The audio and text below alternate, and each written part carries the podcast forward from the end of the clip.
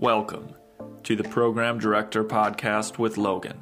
I'm your host, Logan, a medical student, where I feature different graduate medical education leadership personnel to discuss all things program director related. This podcast is affiliated with the University of Minnesota Graduate Medical Education Office. The content and opinions discussed on this podcast are meant for informational purposes only. Thank you for listening today. On today's episode, I discuss milestone evaluations. They were created by the ACGME and relevant American Board of Medical Specialties to provide residents and fellows with an assessment of where they fall in the six core clinical competencies, which are practice based learning and improvement, patient care and procedural skills, systems based practice, medical knowledge, interpersonal and communication skills, and professionalism. They are designed to help all residencies and fellowships produce highly competent physicians to meet the 21st century health and healthcare needs of the public. The milestones can be found on the ACGME website, on each specialty review committee's webpage, as well as the milestones webpage. Milestones for each resident and fellow are reported to the ACGME via their accreditation data system and need to be entered twice per year. Here with us today and to discuss them more and how her program utilizes them, we have Dr. Nijjar, a palliative care physician board certified in internal medicine and hospice and palliative medicine, and the program director for the Hospice and Palliative Medicine Fellowship at M Health Fairview University Minnesota Health System. Thank you, Dr. Nijjar, for volunteering your time here to discuss milestone evaluations with us. Yeah, thank you for setting up this podcast for us program directors. Yes, super glad to have you and excited to talk more on milestone evaluations with you. When in your career did you first hear about milestone evaluations? Oh, great question. I think it was probably around 2016 as faculty on the HPM fellowship program when the then program director introduced us to the milestones and how we would start using them for our fellow evaluations. And what was kind of your understanding of milestone evaluations at that time? At that time, I think my very first impression was like, whoa, this is pretty complex. And then hearing more about it, I liked that it gave everybody a sense where each trainee is if used right. Um, but it, it also was clear that it takes the faculty some work to get to know your specific milestones so that you can really use them in a way that helps everybody and doesn't just go back to the hand waving, you know, I think this guy is doing okay. And so I give him a middle of the road checkbox. Okay. About how long did it take you to kind of understand all the milestones for your specialty and how to use them appropriately for each resident and fellow? To be totally honest, I think there's never ending learning to be done around the milestones, and they go really deep into what we want our trainees to take away from our training programs and how we want to give them feedback and how we want our faculty to work with them. So you can go in all sorts of rabbit holes. I think by now I feel really comfortable in getting a good sense of is someone on track or not? Do we need to dig in deeper into something? And then also realize there are some milestones that are just harder to get a really good sense of our fellows with than others, right? So I think all our programs probably have an easier time with the patient care type milestones than with the system facing milestones.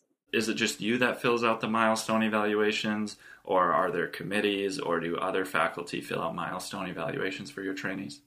Great question. So, we in our program, our coordinator has pulled out the milestones as a questionnaire that or a survey she sends out in RMS. So, the new innovations survey system. And at the end of each block, the faculty gets an opportunity to complete those milestone surveys. And then in the clinical competency meeting that happens twice a year, and I think there's probably a podcast done or coming about that as well.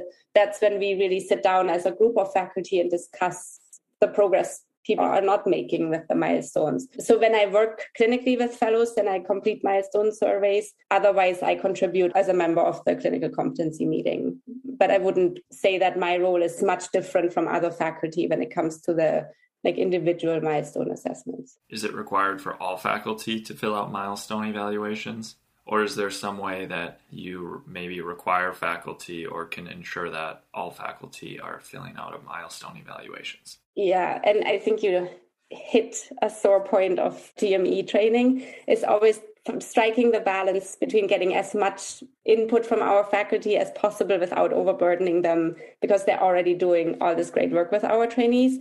So for us, it's worked really well to have the survey, send it out. Our program coordinator is great to go over like how much did we get in return before we have the clinical competency meetings? And then she often reaches out again if it just seems very little and reminds people. And often that's all it takes to get enough. I think i would be shocked if i ever had all my faculty send back the survey but we get enough and and faculty is very good at picking up on things that need to be addressed. So i think the information we have is is good enough which especially in the current day and age i'm i'm very happy with that as far as trainees coming into the program, I know that there are different levels of milestones. Do all trainees start at the same level or can they be at different levels? That is a really interesting question and something I actually want to get a more detailed sense of. The short answer is no, they definitely don't start at the same level, which I think, especially for the fellowship programs, is much more pronounced. I could imagine after medical school going into residency, people are more similar.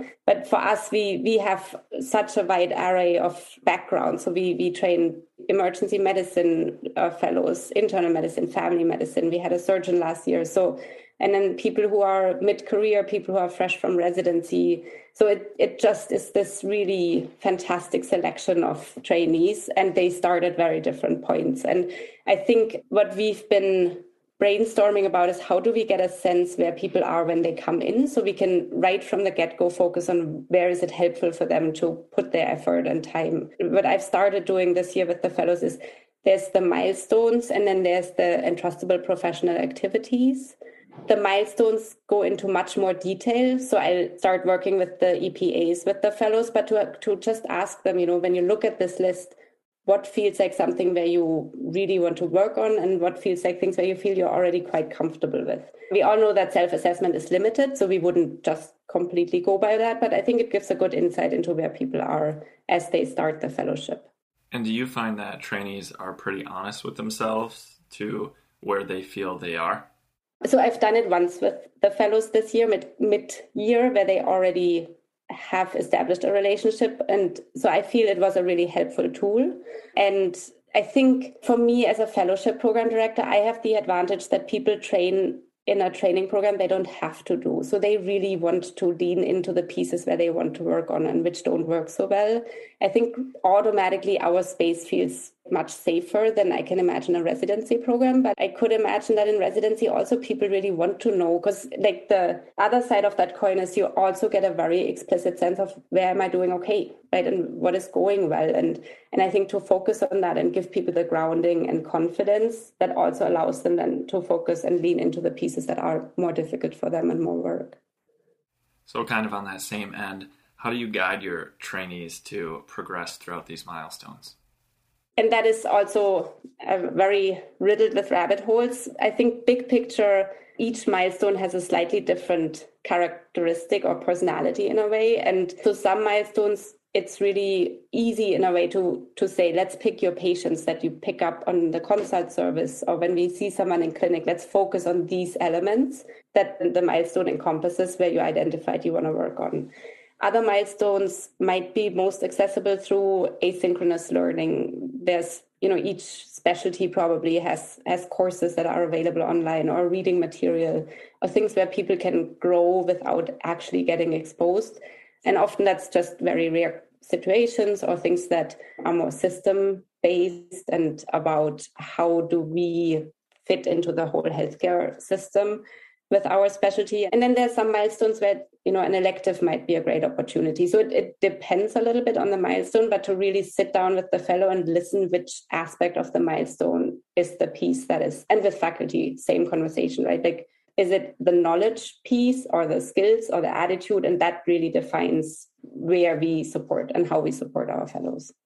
So it sounds like you have a ton of information possibly more than you need to answer all of these milestone evaluation questions. Approximately how much time do you or someone else or the clinical competence committee spend either each year or each month going through all these milestone evaluations for each trainee? Oh, that's a good question. So, for our clinical competency committee, we have one of our facts, so our APD actually has taken over the task of preparing for the committee meeting. And so he synthesizes all the information we have and essentially completes the milestone evaluations for the ADS. And then we sit down and talk about, you know, where have there been discrepancies? Does anybody have concerns? And really spend the time focusing on the pieces that are worthwhile focusing. And one piece that we want to add, which we haven't done yet, is to then also develop a learning goal for each of the fellows that kind of grows out of the clinical competency meeting. So your meetings are going to be the typical hour plus in, in small programs like ours, right? This probably looks very different for the big programs. We have six fellows going through our program, but the meetings take the classic hour. You have to have a meeting twice a year. Every faculty has to fill out the surveys. Our APD, Dr. Townsend, probably I could imagine spends a few hours combining the data and then the program coordinator has work around that. So I think it would probably, with a very conservative estimate, 10 hours a year. And also, I think that the piece of the assessment and the feedback loop is something I think I want to spend more time on in the future because that really defines the quality of the individual training and learning. At what point do you identify that a trainee is struggling in a certain milestone? And you mentioned individualized learning plans, but how do you help them out or sit with them and help identify kind of what's been going on and how to help them progress? I think there's a few ways to find out that someone is struggling, and usually it's, and hopefully it's not by, looking at the surveys, but it's like faculty reaching out to me. And that's so far how things have come up. And then they get confirmed in the survey, and you look at the surveys and you say, oh, yeah, other people have picked up on a trend. And some faculty was alarmed enough to or worried enough to reach out. And then the first step is to hear more about it, what the faculty has seen and is worried about, then to hear the fellow side.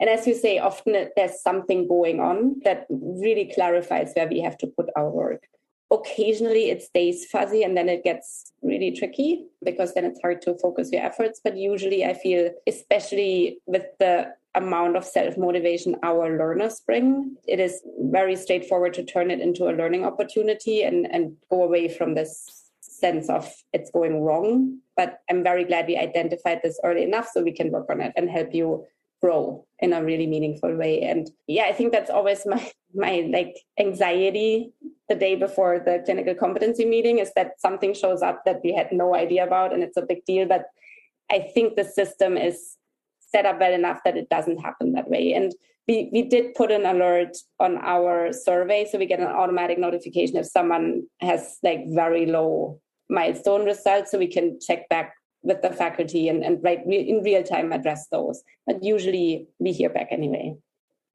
awesome sounds like you have a great process set up can fellowships see milestone evaluations for prospective applicants?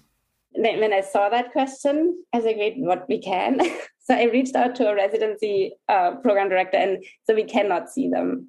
And it's a great question, and I wonder especially as we move more to a competency based training model. For me as a program director, it would be so helpful to learn where they are already excelling and where do they need more work, because then we wouldn't start with this clear sense of who is coming in. Always aware of the risk that you perpetuate like a wrong label that someone picked up on the way. So I, I would want to take it with a grain of salt, but I think it would be great to be able to create that continuity in training.